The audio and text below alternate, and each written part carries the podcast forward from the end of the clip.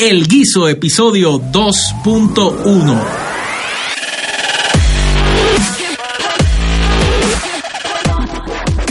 Sale Sangre Azul, Telemundo. ¿Qué otros proyectos eh, estabas haciendo en el camino? Eh, yo, después de Sangre Azul y después que hice La Nena se casa en Navidad, Ah, claro. También Ah. de Vicente Castro. también de Vicente Castro, que recuerdo que en ese tiempo era, de, verdad aprecio mucho la oportunidad que Vicente me dio porque yo sé que él prácticamente dijo, voy a poner a Chelo y voy a poner peleas aquí solamente porque pues, porque, porque quiero, quiero que esté. una comedia navideña. Exacto, era una comedia navideña. ¿Qué rayo tiene, te- qué rayo tiene que haber? Pues tiene que haber acción. Ponte a Chelo, pon que haga eso. Y es algo que uno de momento como que lo aprecia, ¿ves? Porque. De nuevo, por eso mismo te, te has ganado ese. O sea, piensan en acción y estaban pensando. O sea, sale tu nombre. Claro, claro. Este, y eso en ese sentido, pues uno lo aprecia porque entonces uno está cumpliendo el cometido, ¿entiendes? La gente te está identificando con ese personaje que tú siempre quisiste hacer. Eh, y, y pues te llaman para eso siempre y cuando pues la oportunidad pues se presente para, para que eso ocurra. Este, se acaba Sangre Azul, eh, estás haciendo otros proyectos. eh, vamos a darle un poquito de fast forward. Fast forward, No. estoy en Wisconsin haciendo películas independientes Eso fue antes con, de graduarte, con Harold Crooks. Esto yo no recuerdo. Sí, sí, sí, yo fue- creo que esto fue antes esto de- fue antes de graduarme. Sí, sí, sí, yo recuerdo que, que vimos, la vimos en casa de Gaby, todavía estaba la... Wow, estamos aquí. Vimos esa película en casa de nuestro gran amigo. Ramón Gabriel Ramírez. Este, sí, esto fue, esto fue para los premios. Esto fue un año después de Witness. Esto fue, no, eh, eh, Dispatch, que yo grabé con Jarod, fue un año después de Witness, pero fue exacto, fue los premios de ley. Vamos a contar esta historia, yo creo que es súper interesante para que vean cómo suceden las cosas. Y yo lo quería contar en el podcast. Estábamos aquí, donde estamos grabando el podcast, estábamos aquí, ¿verdad? En este, en este apartamento. Eh, es cierto, sí. ahora me acuerdo, teatro. eh, ok, estábamos en este apartamento. Wow, Este, verdad. eh, surge la noticia de que Witness la sometieron, vamos a ver si, si estoy bien cronológicamente, sometieron a Witness a unos premios y lo nominaron a tres. No, lo nominaron como a 11. Ok, pero Y eh, ganó tú, tú estabas como- incluido en tres. Yo estaba incluido en o tres. sea, tú como actor, José Manuel, estabas incluido en tres de esas nominaciones. Eso es correcto. Entonces, yo siempre he tenido eh, como alguna vena de relacionista o de realmente recuerdo. Sí, realmente, realmente yo, y, y no quiero aquí, ¿verdad?, darme con piedras en el pecho, pero si yo puedo ayudar a algo que tú no sabes, o quizás yo tenga algún contacto y te puedo recomendar o referir, o, o sea, yo busco la forma de, de poder aportar. Y entonces surge la noticia, estábamos en este apartamento y yo no sé cuáles fueron las palabras, pero yo dije, Chelo, hay que sacarle provecho a esto. Claro. Y entonces nos sentamos horas a hablar y yo le dije, vamos, a- te voy a hacer un comunicado de prensa. Y no es que yo sea experto haciendo comunicado de prensa, simplemente lo hice como me enseñaron en la universidad. Y en ese proceso estábamos hablando de, tú vas a viajar, no vas a viajar, qué vas a hacer, este, eh, eh, estábamos pelados. Bien pelado. Estábamos pelados, yo no podía, ay, o sea, si yo no puedo, pues yo no le podía pagar el pasaje a Chelo. Claro, claro. Pero lo que yo pudiera ayudar, vamos a ver cuánto están los pasajes, qué sé yo, el comunicado lo hicimos y ya yo tenía, para ese momento en la universidad, ya tenía algunos contactos hechos precisamente por la clase de relaciones públicas que yo hice un evento benéfico. Y yo dije, voy a usar, voy a usar esos contactos. Enviamos el comunicado de prensa que nos trajo problemas. Eso es lo que me No. estaba acordando yo. Nos trajo problemas. problemas que después eventualmente nos dimos cuenta que no habría, no tenía por qué traernos problemas. Claro, pero en el momento Pero en el somos unos momento eh, chamacos, somos unos chamacos. desde, la- desde una laptop como esta, enviando por email comunicados de prensa a todos los medios del país y medios internacionales. Yo, yo le envié a, a, a Internews Service, eh, a Agencia F. Yo no sé, yo no sé qué estábamos pensando, pero la cosa es que eh, nada, se, se logró lo del pasaje y todo, pero el- el- lo del comunicado de prensa es bien gracioso, porque yo envío el comunicado de prensa, par de medios eh, Responden. responden, lo, lo publican, emisoras de radio, voceros, este, eh, en redes sociales, ya las redes sociales están en, o sea, eh, en su peak y nos llaman que nosotros no podemos estar haciendo eso. Nada, la producción ya tiene su relacionista. su Y lo respetamos porque yo creo que Lo que no entendíamos. Lo que a nosotros no, no, nos, no entendíamos era que, ¿por qué no había pasado antes? Exacto, exacto. Y Pero como no había pasado antes, pues lo nosotros hicimos lo- lo nosotros. hicimos. Y al final del día nos dimos cuenta que no habíamos hecho nada malo porque uno como artista también tiene el derecho Su publicista. de, pro- de promocionar y publicar eh, lo que sea que tú estés Y tú eras haciendo. protagonista del y yo era protagonista de la película. Y de hecho, o sea, eh, Y era un reconocimiento, era un boricua, o, o sea, me acuerdo de- de- del titular, era eh, joven boricua nominado a premio en Los Ángeles o algo así. Exacto. Yo creo que ese fue el gancho.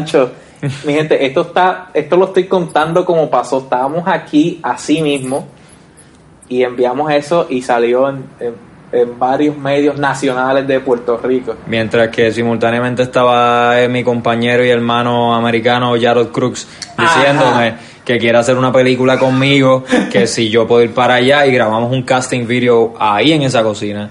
Sí, y después, y después unas líneas. unas líneas y después yo se las envié y él me dijo sí, perfecto. Él me compró un pasaje, yo no sé para dónde yo voy y me dijo no tengo cómo pagarte, pero ¿Tú no, esta película. tú no sabías quién era Jared Cruz. Yo había visto su trabajo, lo conocía por internet. Me pareció ser un buen tipo, pero ¿quién rayos soy yo para juzgar? Nunca, yo a donde he ido es a Florida con mi familia en ese, en este, ese punto de mi Y tú vida. llegaste hasta Milwaukee. Y yo llegué a Milwaukee después de haber ido a Los Ángeles. O que yo hice una parada en Los Ángeles, representé la película allá y por ahí mismo me fui hasta, Ok, hasta, va- hasta Milwaukee. Eh, nada, aparte del revolú de los comunicados de prensa y de los medios, y eh, fuimos a entrevistas, yo creo, ¿no? Fuimos a Radio Atena, ¿no? Yo creo que sí, probablemente fuimos a algunos lugares Algunos a, a uno que entrevistas. otro. Eh, an- eh, mientras el problema se estaba resolviendo. este, Que al final era no hay problema. Ajá, eh, exacto.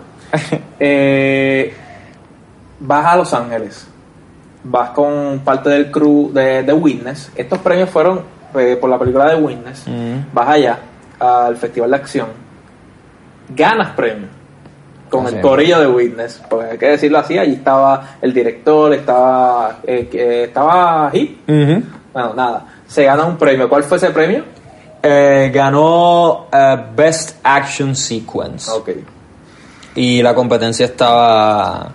En otra categoría, heavy. algo que yo siempre voy a recordar, que es que en otra categoría, tú estabas compitiendo contra nada más y nada menos que el de Mortal Kombat. De hecho, estábamos compitiendo en esa categoría ¿También? también. Sí, le- y o sea, ganamos. en esta Nosotros- categoría en le esa categoría ganamos. Wow, yo vi el cortometraje de él y era un, Era un largo, Era un largo, ajá. Y lo vimos y Estaba heavy. Sí. Estaba heavy. Sí, no por, no por restarle eh, crédito ni mérito a, a The Witness. No, pero lo que pero, ya habían hecho ¿cómo, es era. que se- ¿Cómo es el nombre de él, perdón? eh, Robin Show. se Robin llama. Show. Este, ganan premio. Ok, ¿cómo el universo conspira para que en la misma semana tú estés viajando solo a Los Ángeles Ujú. y de Los Ángeles vas a Milwaukee? Exactamente. ¿Cómo? Eh, No, la no, vida. No, no hay razón No para hay que fuese. No, no había razón para que fuesen. Porque no fue que Yaro te esperó mucho, como que tú le dijiste, voy a, espera que yo vaya a Los Ángeles. No, fue como que estábamos en el verano. Y No. mira, tú puedes venir para tal fecha. Mira, pues yo voy para Los Ángeles. Ya, y- yo creo que ya él había comenzado a grabar unas cosas y él me dijo, pues mira, ya que vas a estar en Los Ángeles, pues yo te compro el pasaje de Los Ángeles aquí, de aquí entonces lo sales a Puerto Rico y maybe de esa forma se, se- se economizaba algo, pero a la misma vez era, eh, eh, fue cuestión de destino porque da la casualidad que, eres, que él estaba haciendo el proyecto en ese mismo tiempo, porque pudo haberlo comenzado mucho después o todavía no tenía todo preparado para comenzarlo. Eh, ¿Tú crees en el destino?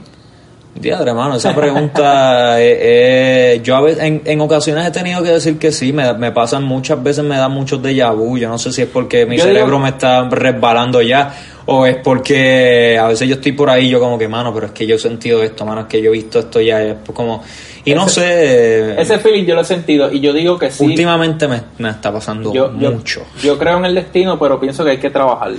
Hay que trabajarlo definitivamente, lo que pasa es que, pues, durante ese que proceso... todos, todos tenemos la capacidad para lograrlo. Claro, claro. Es como en Matrix, eh, cuando, cuando Neo llega donde el arquitecto y de momento se da cuenta que ya habían, ya habían muchos más niños que habían llegado ahí y todos habían tomado decisiones diferentes.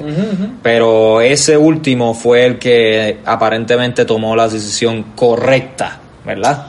Eh, Bueno, ganas premio en Los Ángeles. Estás en Los Ángeles, que como quien dice, es eh, la meca del cine. La casa o de- la casa del cine, o donde vive cine. mucha gente que hace cine. Exacto. Eh, estás en Los Ángeles en un festival, ganas premios. Eh, supongo que viste gente allí. El, El mismo Robin Shaw. Él me lo tuvo allí, sí, nos tiramos fotos con él, vimos otras personas que son a- ahora mismo eh, eh, form- forman parte de el Independent Stunt Action Choreography Business este que se han desarrollado también, Sí, que sí, estamos de alguna forma u otra paralelo eh, siguiendo nuestros trabajos. Muchos de ellos ahora son coordinadores de películas internacionales. Eh, ahora por fin yo hice mi primer proyecto internacional eh, y yo pienso que al final del día no se trata de haber hecho un proyecto, se trata de haber persistido hasta ahora. By the way, yo, eh, de, volviendo otra vez a lo de los comunicados de prensa, nosotros estábamos en la de, chelo, no importa, olvídate, vete para allá, vas a ganar. Y estábamos como que, olvídate de lo que esté pasando acá, tú vete, yo resuelvo acá. Y yo y le dije, chelo, pase lo que pase, tú me envías un texto. Y enviamos otro comunicado de prensa de que habías ganado realmente este ahí yo aprendí que aunque estén pasando cosas a los lados, o sea, yo sentía que lo correcto era que la gente acá en Puerto Rico supiera lo que tú estabas haciendo. Y yo Claro. sé que tú te has, te has, te has jodido, vamos a decirlo así, te has jodido.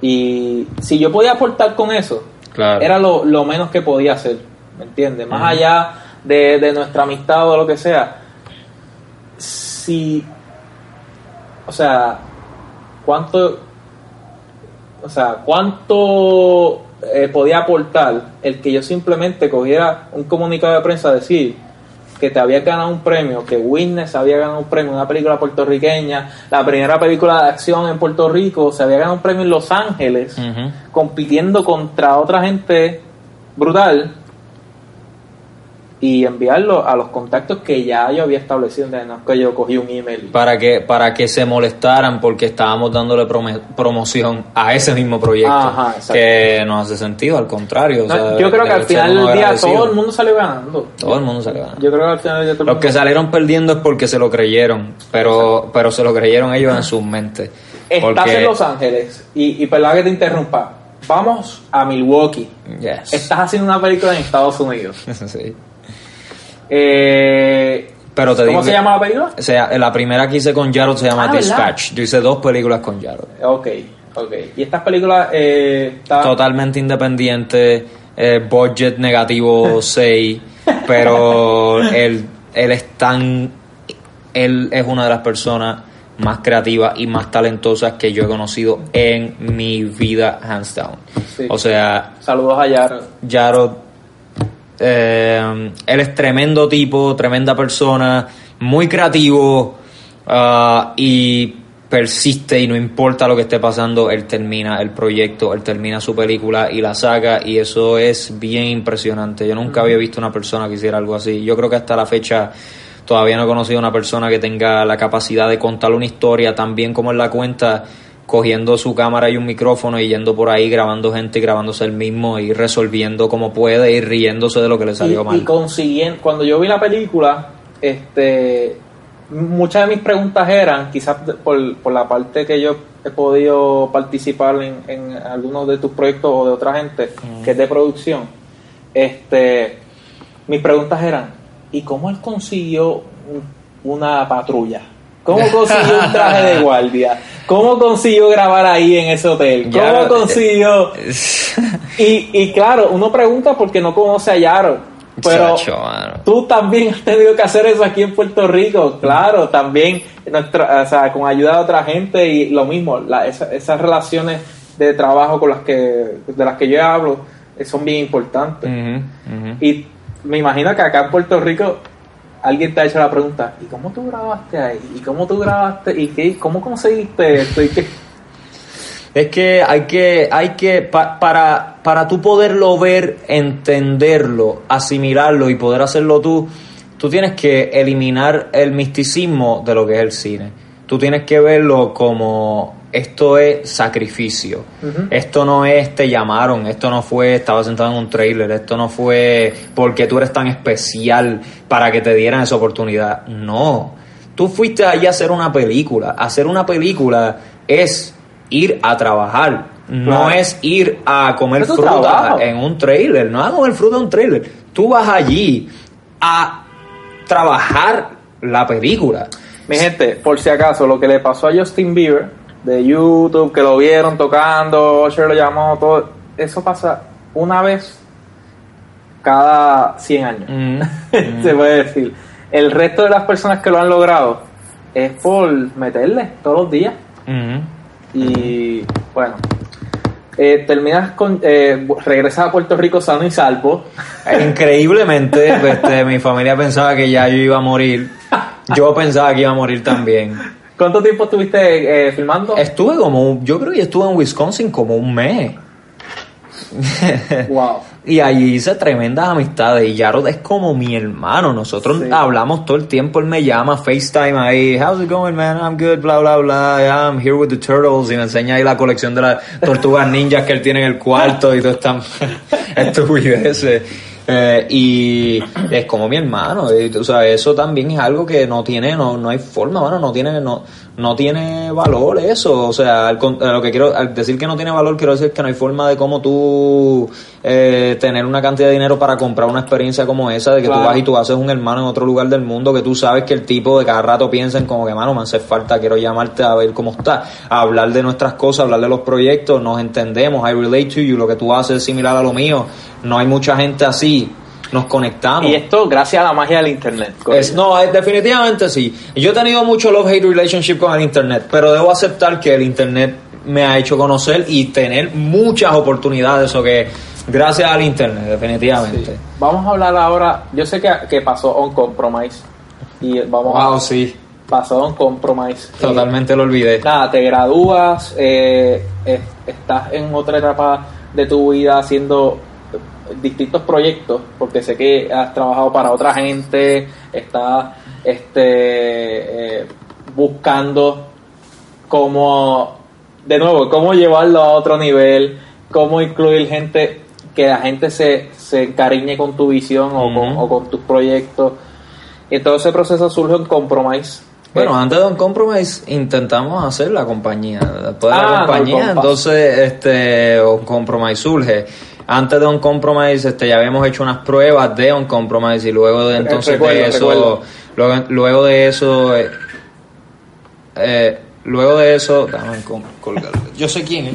eh, Yo hago un compromise. Te gradúas. Me gradúo, después que me gradúo aparece mi mentor, que eh, uno de mis mentores, que es Luis Otero, empieza, él, él vio mis pruebas de un compromise, yo empiezo a hablarle de este tipo de proyectos, él me dice, te quiero ayudar, yo claro me quiere ayudar, cómo no, todo el mundo me quiere ayudar. Sí, sí, sí, sí. Ahora me va a ayudar, yo no sé, hermano, mira, yo te aprecio porque me estás dando al menos, ¿verdad? Tu interés. Algo Pero de yo- luz. Pero yo no sé si de verdad tú me quieras ayudar. Y el tipo me dijo, no, yo te voy a ayudar a ti. Tú en par de meses vas a tener tu propia oficina y nosotros vamos a empezar a emprender proyectos y yo te voy a ayudar y te voy a empujar hasta donde tú puedas porque yo creo en lo que tú estás haciendo. Y yo, ok, está bien. Pero a- ahí, ahí eh, a eso me refiero cuando eh, mencioné hace un rato de dejarse llevar.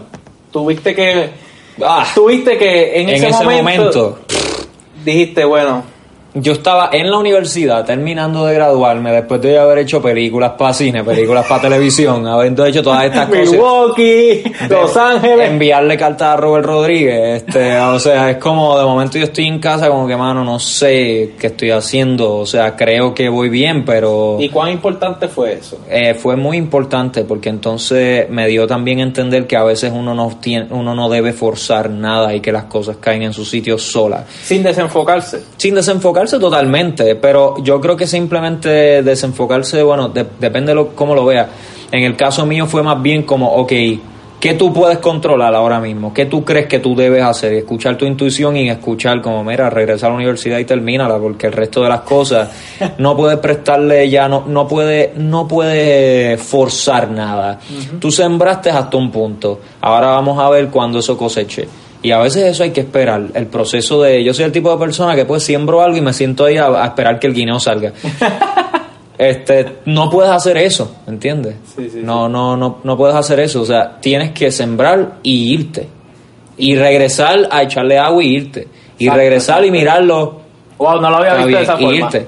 No puede eh, sembrar y, y, y empezar como que a, a darle a la tierra para que la mata salga, ¿entiendes? Y eso es lo que a veces yo hacía y, y eso hacía que uno se desesperara, le daba ansiedad, uno se frustraba, ¿qué está pasando? No acaba de salir, todos los días pensando en eso, no le prestaba atención a más nada, pero me di la oportunidad de prestarle atención a otras cosas. Mientras estuve terminando la universidad, que pensé yo, de alguna forma, que yo estaba dando un paso atrás, porque después de uno hacer tantos proyectos que según tú los percibes te están llevando adelante, sentir que estás otra vez sentado en el, en el salón de clases, cogiendo clases, escuchando, ¿verdad? Lo mismo que estabas escuchando hace varios años antes porque tienes que terminar, a veces tú dices, mano, porque yo estoy aquí, yo no quería estar aquí ahora, pero eventualmente te das cuenta el por qué.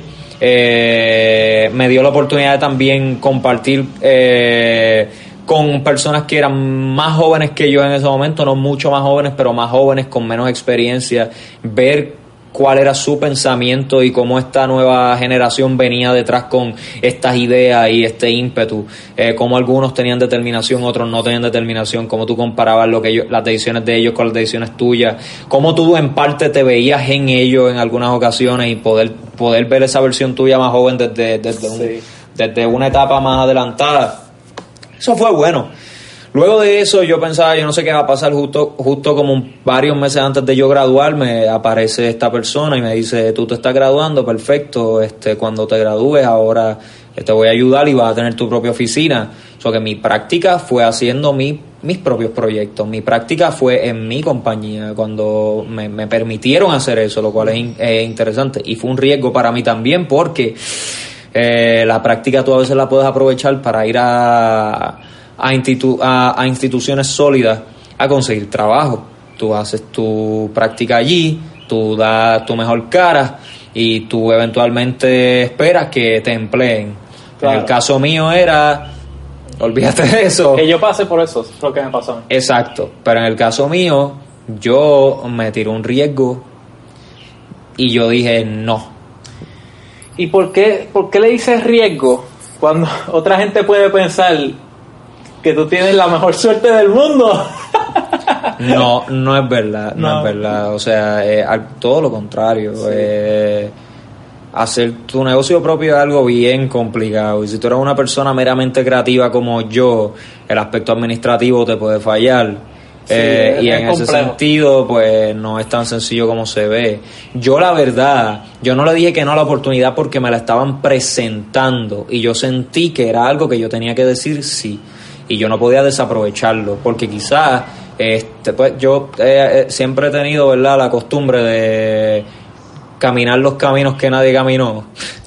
Y yo dije pues si esto es lo que me toca pues esto es lo que tengo que hacer. Tomé la decisión de no ir a ninguna compañía establecida a hacer mi práctica y decidí hacerlo en mi propio proyecto, en mi propia compañía, en mis propias cosas que me dieron sí una exposición, me llevaron hasta un punto donde eventualmente un compromise nació. Eh, eso, yo digo que el, el proyecto al cual me encaminó toda esta travesía fue ese.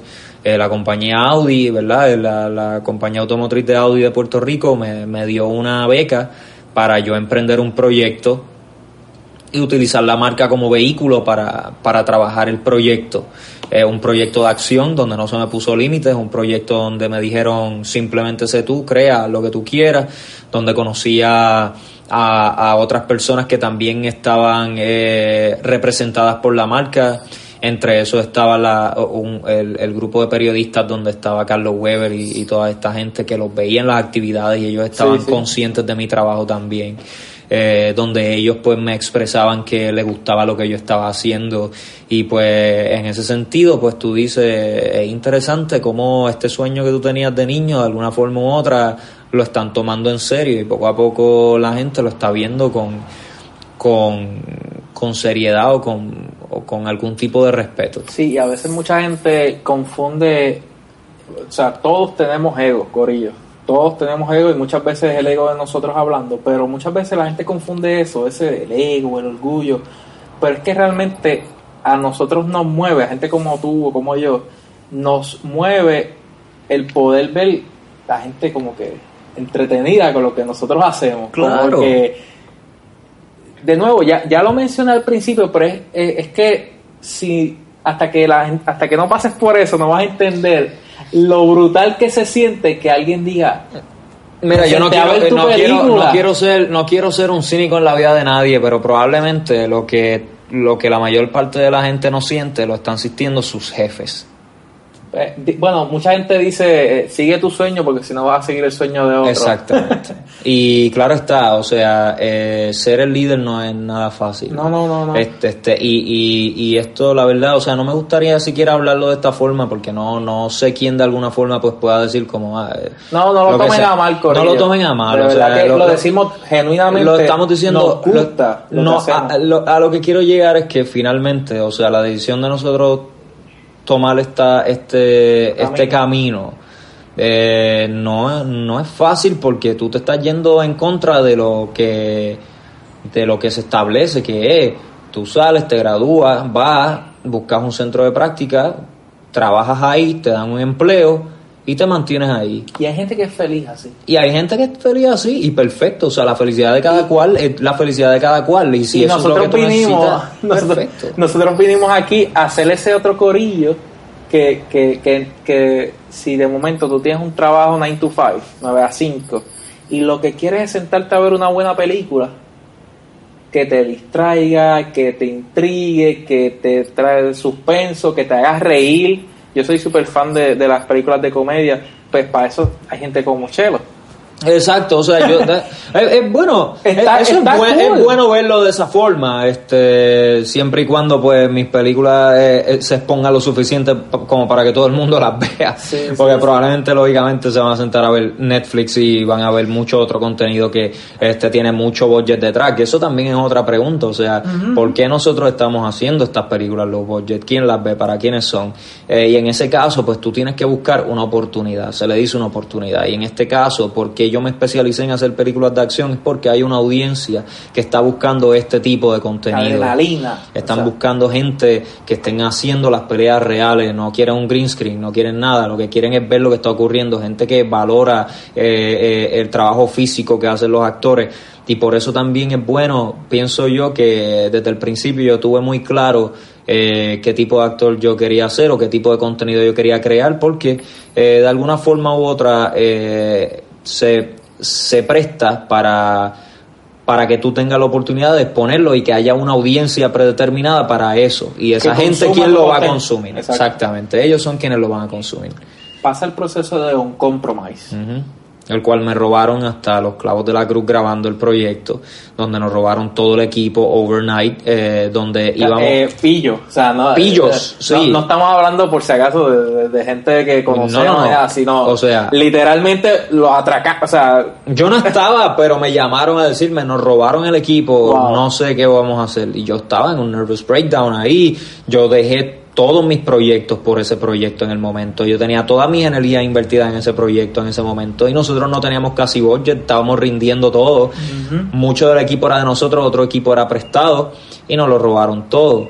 Habíamos invertido algún dinero del budget para comprar equipo para el proyecto también. Y la idea original era hacer un compromise, un largometraje.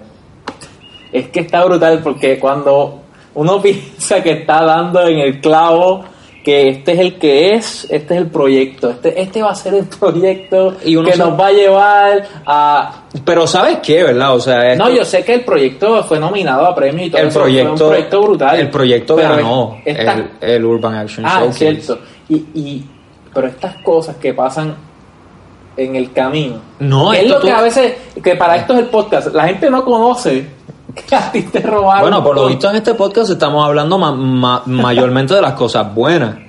Pero No, claro, pero, pero Y- la y- gente también quiere conocer. Pero lo que malas. no, pero que digo que hasta el momento lo que llevamos de podcast hemos hablado de muchas cosas que han sido Sí, relativamente sí, sí. positivas, pero durante todo ese proceso hubo un montón de decepciones. Claro. De que no las hablamos únicamente porque estamos hoy en son de nostalgia hablando de qué bueno qué bueno ha sido este proceso porque gracias a Dios hay retos. hay muchos retos, pero gracias a Dios un día como hoy uno puede sentarse a decir como que tú sabes qué mano, qué bueno que cogí este este este camino. Y quieres seguir Qué bueno que lo hice. Este, sí quiero seguir haciéndolo, claro está, pero uno también está un poco um, libre o, o flexible a que, pues, el destino presente la, la oportunidad que crea que debe presentar. Pero Y- esta no hubiese sido mi misma contestación a un, eh, durante, Hace dos años. a- no, el año pasado, antes de diciembre. Antes, no, antes de octubre o del año pasado, esta no hubiese sido mi respuesta, definitivamente, con toda certeza. Vamos a hablar de algo que todos pasamos, todos los que vivimos en Puerto Rico pasamos. Y fue, y no quiero, ¿verdad? No quiero extenderme mucho con este tema, pero pasa el huracán María. El huracán Irma y el huracán María, que fue el que más nos clavó. Eh, como una persona que trabaja en lo que tú haces, en cine, que trabaja en películas, que trabaja haciendo su propio contenido, como una persona pasa este proceso del huracán María. Porque De te hago la pregunta, porque hay mucha gente que todavía en febrero no tiene luz. Está fuerte. Hay gente que todavía, eh, pues su trabajo lo cerraron. Hay gente que, pero también hay gente pues que la semana después ya estaba trabajando por la razón que sea. Yo no trabajé hasta, hasta dos meses después. Eh, y estamos yo creo que en el mismo barco. ¿Cómo tú lograste afrontar? Porque, o sea, estamos en una situación, no hay luz, no hay agua, no eh, hay que eh, seguir comiendo y hay que seguir costeando cosas porque todo sigue. No es porque que vino el huracán las cosas van a ser gratis, la gasolina se sigue cobrando, todo, todo, todo, y no estamos trabajando. ¿Cómo tú lo, lo enfrentaste? Yo, la verdad, o sea, mm, crisis existencial totalmente. ¿Qué estoy haciendo? ¿Por qué yo estoy haciendo esto? ¿Por qué yo sigo viendo estas películas? ¿Por qué yo quiero hacer esto? ¿Hacia dónde yo voy? ¿Qué está pasando? El año pasado fue bien fuerte para mí, personalmente y, y profesionalmente también. Y cuando llegó el huracán, que más o menos un poquitito antes de que el huracán llegaba, yo sentía que estábamos pedaleando. Eh, yo había sometido a un compromise al Urban Action Showcase en New York. Lo habían, eh, eh, y ya habíamos hecho planes, habíamos comprado pasajes para ir a New York. eh, y durante ese tiempo la tormenta cae. Empezamos a decir qué va a pasar. Vamos a ir a Los Ángeles, ah, perdóname, a Los Ángeles, no a New York. Vamos a ir a New York a representar el corto o qué vamos a hacer. Ahora los aeropuertos están cerrados, ¿cómo nos vamos Sí. a mover de aquí? No podemos. Eh, y de momento tú estás, mano, literalmente en una posición bien, bien oscura. O sea, yo estaba bien, bien, bien en un dark place y, y- y bien negativo. O sea, como no, no entiendo qué está pasando, no supone que es así. Increíblemente, durante ese proceso eh, me hacen esta llamada de hacer este proyecto que ya yo había con- conversado con esta persona un año antes. La cosa es que el proyecto no era en Puerto Rico, el proyecto era en el otro lado del mundo, era en Asia Ok. y era en específicamente en Nepal y este director que vive en Los Ángeles estaba buscando una persona que protagonizara y fuese el director de acción de su película de acción. Y Ah, piensan en ti. y piensan en mí, increíblemente. Yo estoy como ¿Cómo, que, cómo- ah. tú le has preguntado a él cómo Sí. llegó mi nombre a tu mente? Claro que sí. De hecho, eh, tremenda persona, tremenda persona. Ya yo conocí una de las de la gente más bella que yo he conocido en mi vida. Nepal está lleno de gente brutalmente hermosa. Eh, son personas bien dadas, son gente bien humilde, son gente bien, tú sabes, y, y, y están en todos juntos ahí, es como un arroz con pollo todo mezclado, pero nadie, nadie se molesta a nadie con otro. Y esa comparativa que yo hacía con el país acá era como, mano, a veces nosotros bien hostiles y nosotros tenemos muchas comodidades, muchas cosas que esta gente acá no tiene. Y ellos allá son, ¿sabes? Son felices. O así fue como yo los percibí, ¿verdad? Yo estuve allá tres meses. Sí, pueden ver las fotos en tu Instagram de Silent Flute. De Silent Flute 80, de Silent Flute yo creo que pueden encontrar. Explicaré de Silent Flute también tiene un sentido. de- Ok. eh, pero nada, la cosa es que durante ese proceso de, de la, de la tormenta, pues me llama el director y me dice, pues mira, ¿quieres hacerlo? Vamos a empezar un par de meses. Y, y de hecho esto fue antes de la tormenta. ¿Cuándo ocurre la tormenta? Entonces empezamos a intentar comunicarnos, vienes, no vienes, qué Ajá. pasó, no sé. Eh, me habían dicho que por contrato yo tenía que llevar a mi grupo de Stones, o sea, tenía que llevar muchachos conmigo. Él estaba aware de lo que estaba pasando en Puerto Él Rico. estaba aware de lo que estaba pasando en Puerto Rico, estaba- esta- estaban bien conscientes y en ese momento que pasa que yo les dije, mira, acá hay un revolú, este, yo no sé, yo no sé para dónde yo voy, eh, si te soy honesto, yo no, no los conozco, no sé si cuando yo llegue allá, no sé si esta oportunidad es real, yo no sabía si la oportunidad real, Sí. el source, yo no sabía si era reliable, no había forma de corroborar si era reliable, no había Sí, no hay forma de corroborar si era reliable. Eh, yo te- literalmente Te me monté en un avión y me fui sin saber a dónde yo iba. Yo no sabía a dónde yo iba, yo no sabía si cuando yo llegara esto iba a ser una oportunidad real o una oportunidad falsa. Ese feeling de tú vas en el avión. ¿Qué, qué pasaba por tu mente? Mano, mal, La pasaste mal. mal. Cuando yo me fui, cuando yo estaba en Puerto Rico, yo estaba bien deprimido. Yo estaba Claro, yo- aparte de que dejas todo, tu familia, lo Hablé que con mi papá acá. le expliqué, le dije, pero o sea, yo Sí, la sí, verdad, yo no, yo no creo que yo estaba, yo te voy a decir la verdad, yo no sentía que yo estaba escapando de una situación, yo sentía que yo estaba simplemente tirándome al vacío. A ver qué pasa. Era como, yo no sa- porque yo no sabía dónde yo iba. A mí me dijeron, es esto, es esto, lo otro, y, y, y yo, pues, que yo digo, pues supuestamente dicen que si tú te tiras de este precipicio, así es como se sentía, supuestamente dicen que si tú te tiras de este precipicio, tú caes en una malla, Ok. con fruta y comida y, Y aire acondicionado. aire acondicionado. Pero tú miras, tú, mi- tú miras y tú no ves nada. Tú miras para el precipicio y tú dices, mira, mano, o te sea, vas a chocar con algo lleva. y tú miras para atrás y tú ves todo destruido y tú ves todo este revolú y tú ves un vacío y tú dices,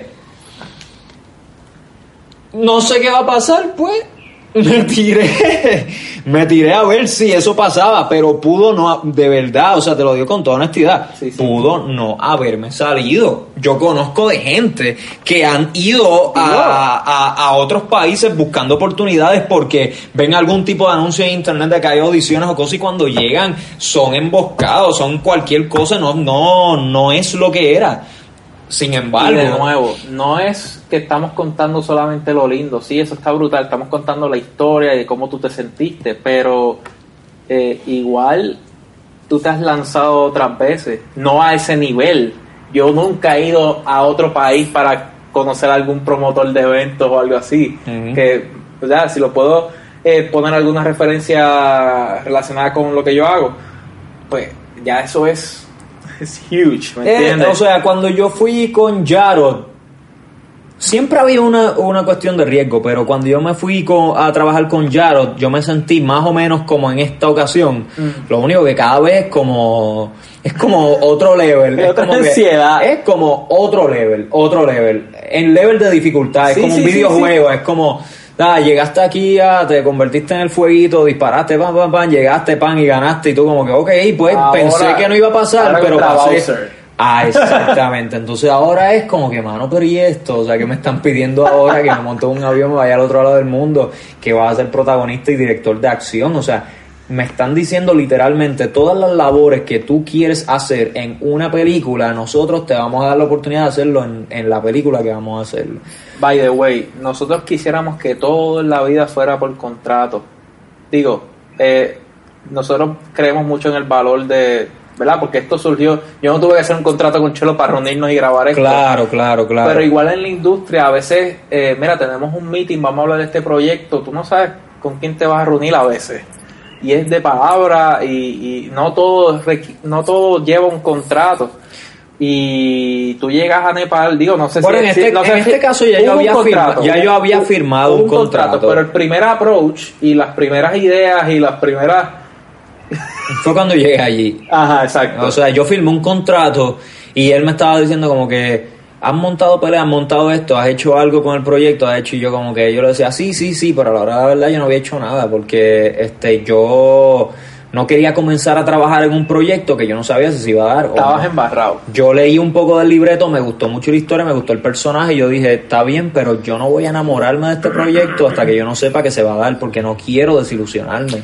Llegas a Nepal, Llego a Nepal. la pasaste Es lo mejor, la mejor experiencia que he tenido en mi vida. Sí. Y, y este yo allá mismo, allá mismo estuve pensando como que, mano, y después, increíblemente después vi un video de Will Smith diciendo lo mismo. Es como que, on the other side of fear, there's opportunity, there's Claro. happiness. A veces tú no haces cosas porque tú dices, mano, pero es que no, o sea, No, y ¿cómo después es estás toda la posible? vida, estás toda la vida con el what if. Pero es que no ¿Qué es- Pero? ¿sabes qué es lo que pasa? Es que eh, en- eh, cuando tú pones todas las variables que yo tenía para irme para allá, yo creo que, tú sabes, habían tan, tantas razones también como para yo decir, no, no voy, me quedo.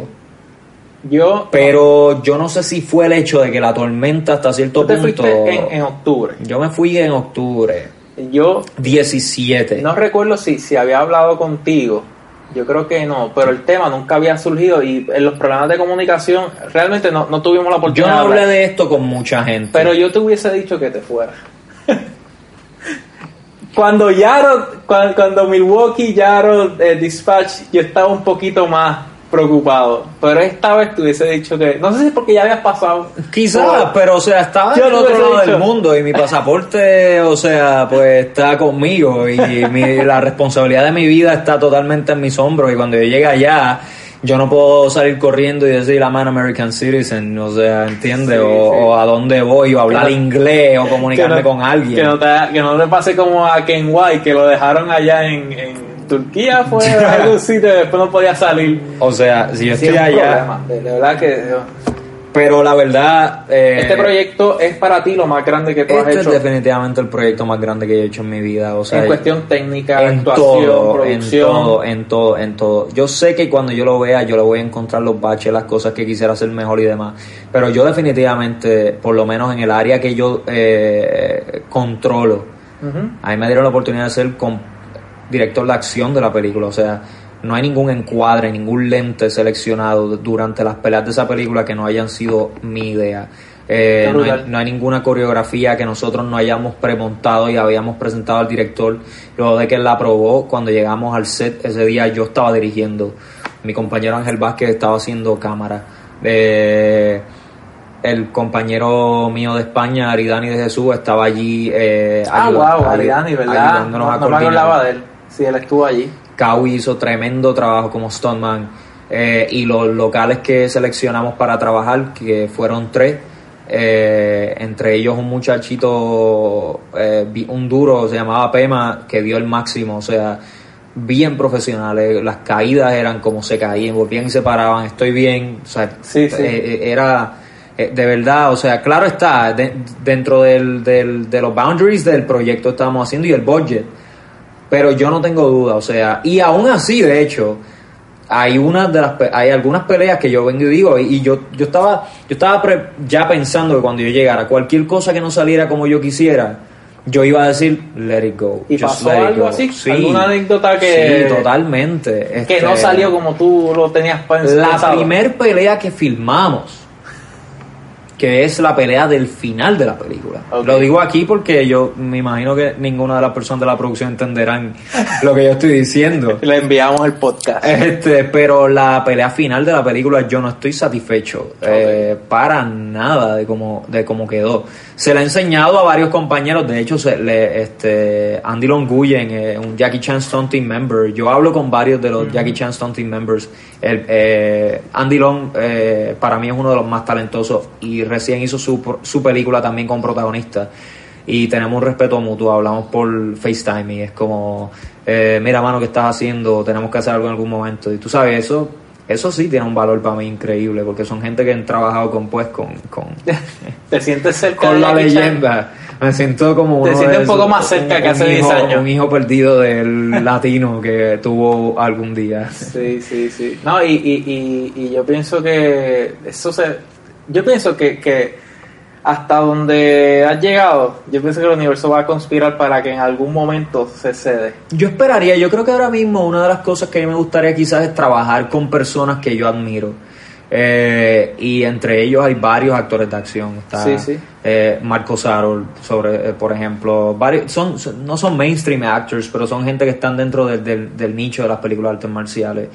que han trabajado con Robert Rodríguez, o han trabajado en Hollywood, o han trabajado en películas este, de artes marciales que tienen un impacto dentro del nicho más fuerte que las demás. pero en este caso, volviendo a lo de la pelea final de la película, fue la primera que grabamos y cuando yo la terminé, que la edité, yo la miré y yo decía, mano, si todas las peleas de las películas quedan como esta, yo voy a estar bien frustrado. Y yo tenía una idea de por qué no estaba quedando como, como, estaba quedando. Yo estaba peleando, eh, yo tengo una pelea de uno contra uno y luego una pelea de múltiples oponentes juntos en la misma pelea pero el actor que estaba peleando conmigo el uno contra uno no era muy diestro screen fighter. Eso que yo tuve que intentar buscar la forma de terminar la pelea con él. El location donde estábamos no era el mejor y el set design, como era el primer era la primera pelea que estábamos filmando. El Cruz se está conociendo, no es una película muy high budget. So que estamos haciéndolo con lo que tenemos y pues todas esas variables se juntaron para que pues esa pelea no es que no funcione, la verdad está completa principio a fin. Cumple su propósito. Yo la veo y de, momento voy a decir que está brutal. Puede ser, puede ser, pero si tú comparas esa con las demás.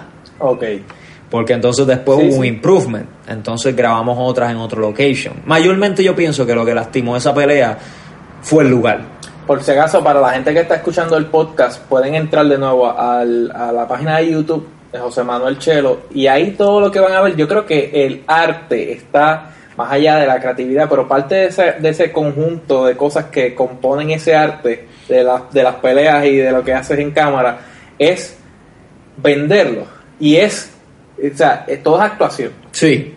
La gente, no, sí han habido de momento accidentes, incluso hay un par de cortometrajes que al final ponen los bloopers de que hay accidentes y eso, pero que me imagino que lo que te refieres es que la persona no estaba tan diestra en la en actuar la pelea. Totalmente, o sea, a, a, eh, veces comparte yo y lo sé porque porque me lo has contado que, que has compartido con gente que son súper diestros en la cuestión física pero a la hora de venderlo a la cámara no no lo pueden hacer. quizás no tienen la experiencia. En este caso si te soy honesto eh, este actor particularmente era una combinación de ambas. Era no, era muy diestro en artes marciales y tampoco estaba quizá intuitivamente reaccionando a, los golpes y demás. Aunque él tenía una apariencia que funcionaba para el personaje que estaba haciendo eh, no se sentía quizá seguro de lo que estábamos haciendo, aunque yo le dije desde el principio, no te preocupes, nosotros vamos a hacer todo lo posible porque esta pelea se comience y se termine. Y así lo hicimos, y lo hicimos con él.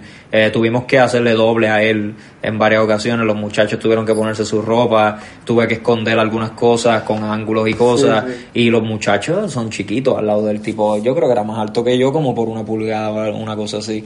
Y, eh, y pero no se nota, o sea, tú ves la película y no se nota que tenía doble. Eh, y esa pelea en verdad no me gusta, pero definitivamente, el hombre Ganmandú tiene varias de las peleas, de las mejores peleas que yo he filmado en mi vida. Sobre todo para mí, mi pelea favorita es la pelea del, club, una pelea de cuatro minutos, eh, donde, y no estoy hablando únicamente de movimientos de artes marciales, estoy hablando de que uno de mis sueños o mis metas siempre fue yo hacer una película donde mis encuadres y mi fotografía durante la secuencia de pelea fuese bien limpia, bien ponchada, bien tradicional eh, bien suave, todo en composición. Y todas mis peleas fueron con Dolly y todas mis peleas eh, fueron eh, con, una selección de encuadres y de lentes y de, y de composición y recomposición bien específica. Y eso sí que a mí me tomó muchos años en entender. Y para mí, eso es lo que esta película trae, a diferencia de todos los proyectos anteriores. Eh, y la pelea que estamos filmando ahora, que es la que nos queda en Los Ángeles, eh, yo pienso que va a crear ese balance que faltaba para que esa última pelea no me moleste tanto. Okay. Por ahí estamos y lo que estamos filmando ahora me está gustando y la película yo creo Así que... somos, Corillo. Eh, Bien perfeccionistas. No, definitivamente. no, pero eso es parte de. Yo creo que eso es lo que nos lleva a retarnos todo es el que tiempo. eso, eso es a mí lo que me llama. sabemos. como- Yo creo que sabemos. Estamos conscientes de que no hay nada perfecto.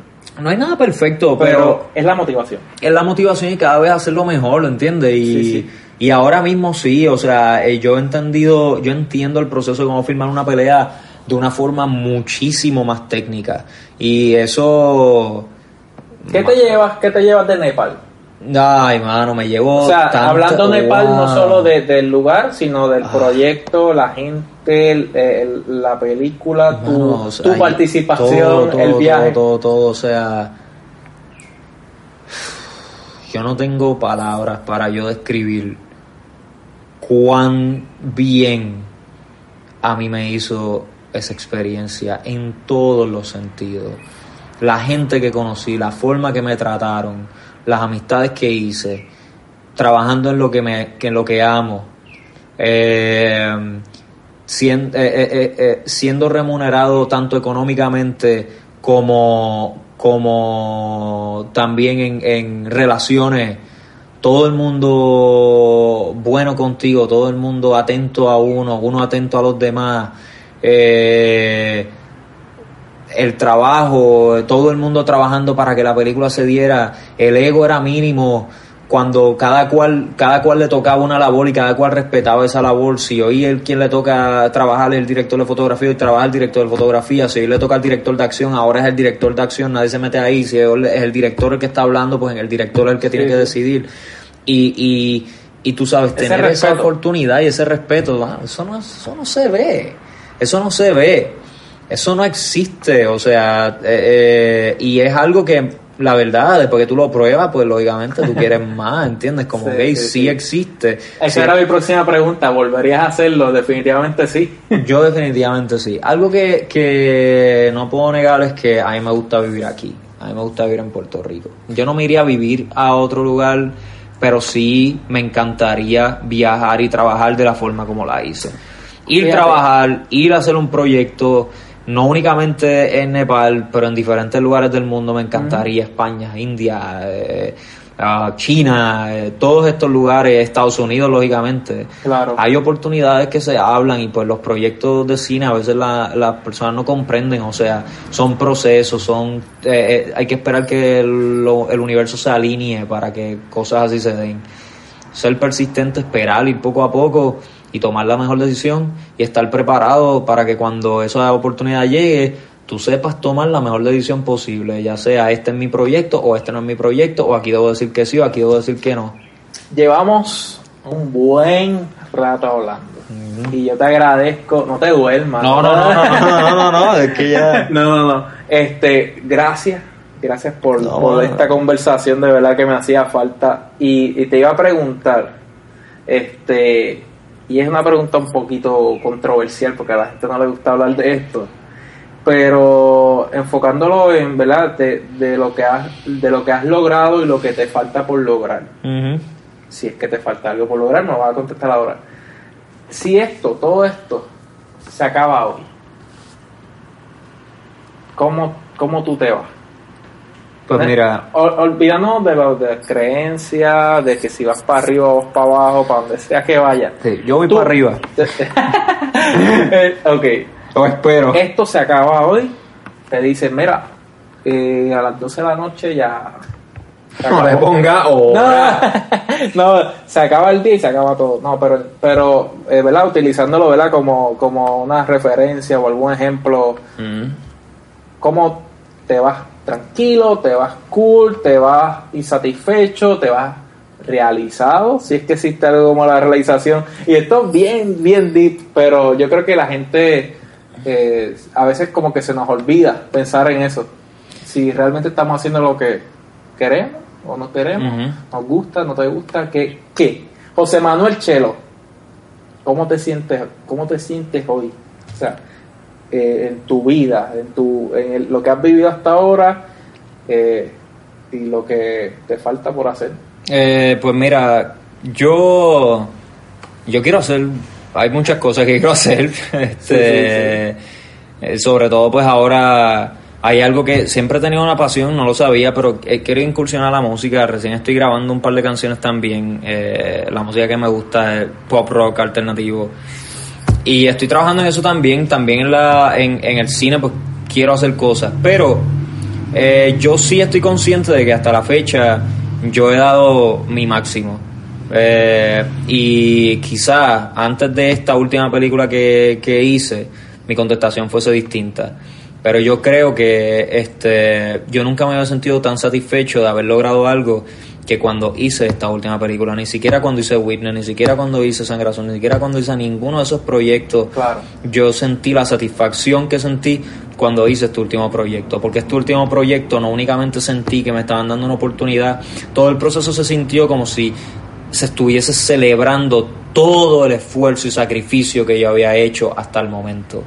Todo el proceso de hacer esa película yo sentí que fue una celebración. Todo el proceso. Y yo nunca había sentido que yo había celebrado absolutamente nada de, de- lo que yo había hecho. Sí, ah, qué bien quedó, sí, ah, una entrevista, pero por dentro yo nunca sentía como, wow, mano, lo, lo estás haciendo, wow, lo hiciste, wow, no, porque al final del día eh, lo que uno quiere, yo pienso, ¿verdad? Es sentirse genuinamente querido. Entiendo, Y durante todo este proceso, sí yo me sentía satisfecho, sí yo podía ver mi trabajo y verle el valor, pero sentir que de verdad las personas que estaban trabajando conmigo, no estoy hablando de mis amigos allegados, pero estoy hablando de, los proyectos más grandes, comparando Kathmandu con Witness, con, con Sangre Azul, la se casa, eh, o esos otros proyectos, aunque trabajamos con, con, con grandes, ¿verdad? Grandes, grandes compañeros con mucho talento, Sí, pero no fue hasta yo hacer este proyecto que yo de verdaderamente, verdaderamente me sentí que estas personas me querían. Yo los Estaban quería en- también. como que embracing estábamos en el, estábamos en not, not only embracing my talent, era como we are all in this, estamos aquí juntos, todos. Y esto es lo que estamos haciendo y, y estamos felices, contentos de compartir esto. Y te confieso que a veces esa es una de mis grandes frustraciones y mis amigos cercanos lo saben, que es que trato de ser un yes man. Y trato, como te como he mencionado, de aportar lo que pueda. Y a veces eh, veo que no es el mismo cariño, totalmente. no es el mismo cariño y uno, pues lamentablemente cae en las de, pues yo voy a hacer lo que me piden o lo que me toca y no voy a hacer... O de momento sentirse mal porque es como, mano, yo doy, doy, pero no me dan, yo doy, doy, y es como un one-way relationship y, o sea, na- nada... Y, y la cosa es que uno sabe, porque no es que uno crea, o sea, uno sabe que si todos le metemos el mismo cariño, Claro, el- le dedicamos el mismo tiempo, nos dividimos bien el esfuerzo, esto puede echar para adelante. claro, claro, claro. Pero, el detalle está en que... y así tú te sentiste en Nepal, eh, yo me sentí, yo de que momento... todo el mundo estaba aportando su, o sea, desde yo su puse un ejemplo, yo puse un ejemplo medio incómodo cuando estuve allá, pero la pero pero la- mi sacrificio mi mi yo tenía un poco ta- estaba muy contento, pero a la misma vez yo me cuestionaba como que, mano, ¿por qué por qué después de 11 años de carrera esto viene a pasar en otro lado del mundo que no es mi isla? ¿Por qué esto ocurre? ¿Por qué me mandan a llamar acá? ¿Por qué simplemente nosotros como boricuas no aprendemos a, a apoyarnos un poco más? Porque allá, te cuento, el país es pobre, Sí, pero sí. ellos hacen 100 películas al año. Aquí el país no es pobre, créeme. Puerto Rico no es pobre, Nepal es pobre. Sí, yo estuve allí, yo vi los nenes con los moquitos saliéndosele y, y, quizá, caminando quizá la referencia más cercana es República Dominicana. Exactamente, exactamente. Sin embargo, ellos se apoyan, ellos se quieren, ellos van y ven sus cosas, ellos van y apoyan sus cosas. Allá lo hacen, aquí no. Mira, yo, Aquí no. yo te digo, yo soy bien, yo siempre he creído que hay que ver, o sea, sí hacer lo de nosotros, estar enfocado en lo de nosotros y ya acabamos con esto. este, eh, pero también date la oportunidad de ver lo que otros están haciendo. Y yo no soy, yo no conozco, el, si, si edito, he editado películas, he editado para programas de televisión, pero no soy experto en nada, pero mucho menos en cine. Este, no es del tema que más conozco. Pero igual trato de ir a ver todas las películas boricuas. Me gusta el cine como experiencia, ir para allá, popcorn y todo eso me encanta. Y no todas las películas me encantan, porque pues no son todas de mi gusto, pero me he dado la, o sea, yo mismo me, me digo, vamos a verla, a ver, Hay veces que salgo sorprendido, siempre busco como que, mira, eh, yo mismo en mi análisis y, y trato de buscar, mira, me gustó esto que, que hicieron, que nunca lo había visto en una película puertorriqueña, por ejemplo. Este, eh, por ejemplo, para mí, de las mejores 200 cartas broche de oro, hicieron cosas que, o sea, el intro de 200, el- las primeras partes de 200 cartas que, que fue como un cómic, Las eso- animaciones. eso me, me encantó. Pero igual es eso. No, la gente no, o sea, no te estamos pidiendo que vayas con una camisa de nosotros al cine y con pancartas a... No es, no es eso, es date la oportunidad de, de ver lo que... A mí me dicen a cada rato, no es que yo no veo televisión puertorriqueña. Pues está bien, yo sé que el medio está cambiando, la televisión, y ahora hay más YouTube, ahora hay más Netflix, ahora hay más otras cosas, pero lo, lo más que me sorprende es que estudiantes de comunicaciones no se dan la oportunidad de ver lo que se está haciendo en Puerto Rico, pero quieren trabajar en eso. Entonces, pues, es un poquito, y a veces yo entiendo la motivación o la enfoque, hay gente que está demasiado enfocada y tiene gringolas para lo de ellos nada más. Y yo como DJ, pues, me gusta ir a veces a, a shows de otra gente para ver qué es lo que están haciendo, para o simplemente para que ellos se sientan como que, Ah, mira, a- a- estamos Support. aquí por ti, cabrón. Support. Como que, o sea, queremos ver que lo estás logrando. Por lo menos yo, y con mis amistades cercanas, soy así. Claro. Y a veces me siento mal cuando no puedo. No, pero bueno, uno no puede Sí, estar sí. en todas tampoco. Exacto, sí, sí, pero yo creo que es darse la oportunidad uno mismo. O sea, yo recuerdo que cuántas veces fuimos a ver Witness y no es porque eres tú, o sea, Yo no recuerdo. yo sé que pero tú eres mi pana, Yo la que- vi muchas veces. pero vimos Witness par de Yo dije, esto, esto, yo quería poner una película en el cine y si yo no la veo las suficientes veces, yo no sé cuándo esto vuelva a pasar. Sí, sí, sí. So, Y igual he tenido la oportunidad de ver Sangre Azul un par de veces, este eh, Dispatch la vimos, y eso hablando de verdad, porque hoy estamos contigo aquí, pero igual con las películas de, de Transform, con las películas de Benji, con las películas de, de todo el corillo, de mismo Jorge Luis y Vicente, este darse la oportunidad y, y ver algo te va a sorprender, no puede ser que seas tan hater de que Es que lo que pasa es que al final del día, o sea, tú tienes que entender que nuestra industria está en desarrollo. O sea, y yo sé que hay contenido alrededor del mundo que, pues, lógicamente sí, si lo comparas con el de nosotros, pues es mucho mejor. no puedes comparar un Los Ángeles con un San Juan. Pero, pero de la única forma que tú haces que tu país progrese es tú siguiendo apostando a lo tuyo. Y de aquí a par de añitos las películas van a ser mejor y de aquí a otros par de añitos las películas van a ser mejor y después probablemente eh, Y- tengamos un contenido que apele internacionalmente. Ahora mismo en Nepal ellos tienen y consumen sus propias películas y hacen muchas películas al año. ¿Todas son buenas? No. Exacto. Muchas son malas, Exacto. otras son Igual, buenísimas. Lo mismo pasa con la música, con el teatro. Antes yo no iba al teatro. Ahora estoy buscando un break para ir por lo menos dos o tres veces al año al teatro. Comedia. Antes eh, no se hacía tanta comedia, tanto stand-up comedy o, o sus, el, el teatro se, o sea, no se limitaba quizás a obras solamente. Ahora hay más eh, comediantes haciendo cosas de stand-up, de sketch y de otras cosas en los teatros de Puerto Rico, que también esa es otra oportunidad. Y igual con todo, la música, el teatro, el cine, todas las vertientes del arte. Este, y por ejemplo, en la música, y ya lo llevamos un rato hablando, pero a mí una de mis herramientas, y, y yo escucho radio FM, radio FM, pero cojo un break en la semana para escuchar Pandora. ¿Por qué Pandora? Porque Pandora salen canciones que de momento yo no sabía ni que existían.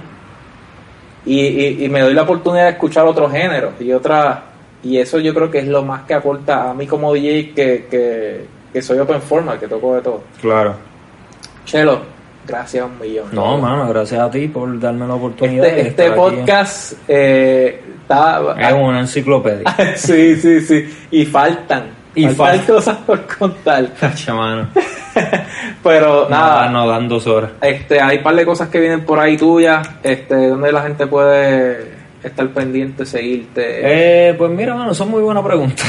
Este, Principalmente YouTube. Principalmente YouTube o en mi Facebook, yo creo que mayormente donde yo estoy posteando mis cosas. Eh, yo creo que después que a- ahora recién estoy publicando muchos de mis videos en, en Facebook, tú sabes, con esto de después crear tráfico, el sharing y eso se hace, se hace mucho más sencillo. Pero eh, mi Facebook, José Manuel, me puedes conseguir. En Instagram de Silent Flute. Eh, Silent Flute fue una película de Bruce Lee que nunca se filmó.